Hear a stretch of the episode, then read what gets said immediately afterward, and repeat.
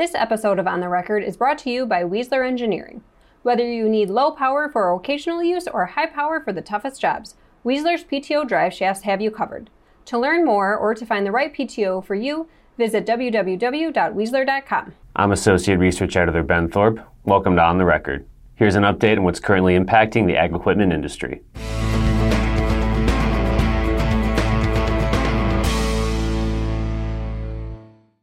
Dealers, manufacturers, and their customers may be facing Tier 5 emission standards in California by the end of the decade. On November 3rd of last year, the California Air Resources Board held a public workshop to discuss more stringent exhaust standards on all off road engine power categories. California's Tier 4 standards were adopted in 2004, and the board states on its website that with modern technology, greater reductions in emissions are now feasible beyond the current Tier 4 standards. The board's proposal is tentatively scheduled for consideration in September 2024 and would be implemented in 2028.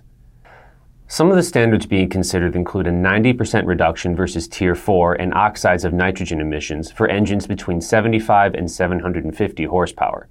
This would include a 75% reduction in particulate matter emissions in the same range.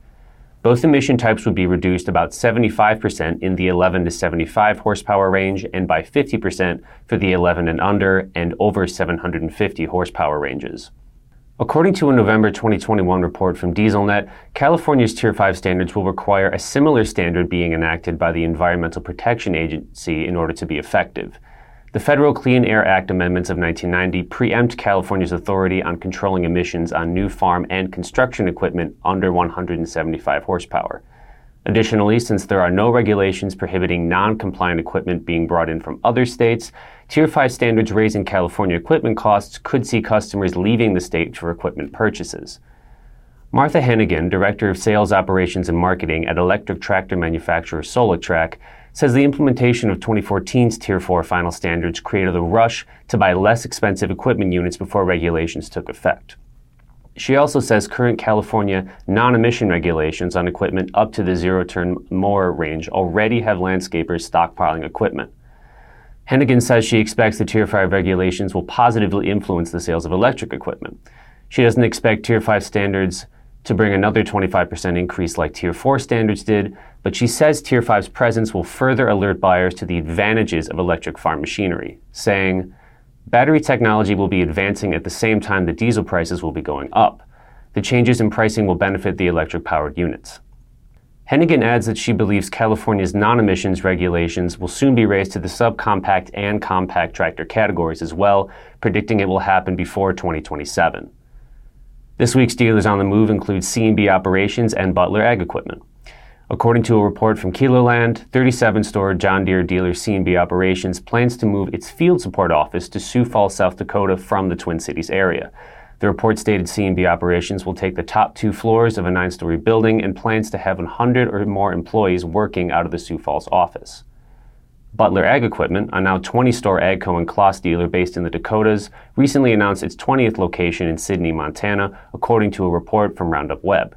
This is Butler's first location in Montana. Now here's Michaela Paukner with the latest from the Technology Corner.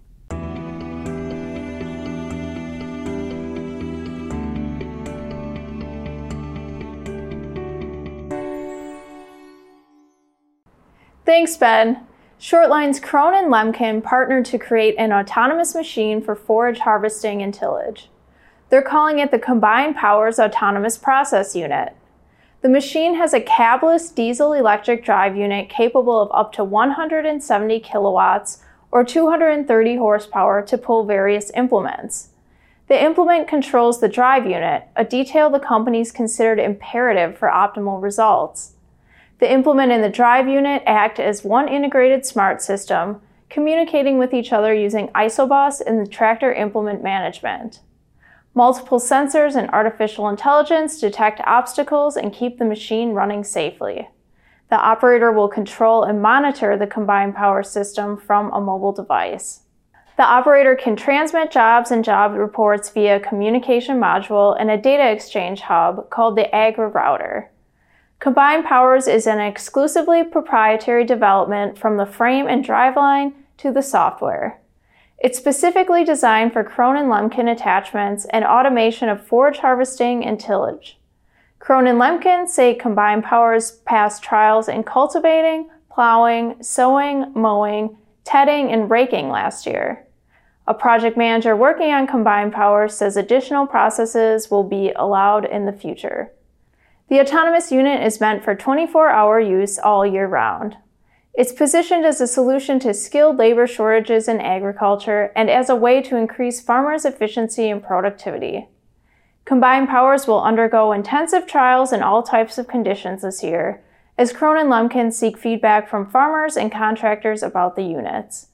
The companies didn't announce where the trials are happening and did not respond to a request for interview about combined powers by the time of this recording. That's it from today's Technology Corner. Back to you, Ben. Thanks, Michaela. In an investor Q&A session at CNH Industrial's Capital Markets Day, held in February of this year, CEO Scott Wine was asked about the company's dealer optimization for both its ag and construction business and specifically about consolidation incentives.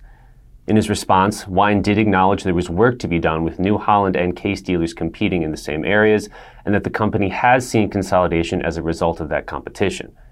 He says the company will, quote, support and facilitate but not mandate, end quote, this consolidation. I think the one area to possibly clean up, if, if that's a term I can use, is because of the history of brand competition. There are places where we have New Holland and Case dealers perhaps closer to each other than is necessarily helpful. And so I've, we've already seen consolidation happen in those markets. I think, you know, we're seeing some of our larger, better dealers, and really the dealer principles make all the difference in the world. I mean, so it's not as much about where they are, it's we have the right people. And I think what we're seeing across our network is the, the kind of the cream rises to the top. And, you know, we will continue to support and facilitate that, but not mandate it. Wine added that overall, he was very pleased with CNH Industrial's distribution networks. Case IH dealer Titan Machinery reported its fiscal year 2022 earnings on March 24th, including a 21% increase in revenue for the year.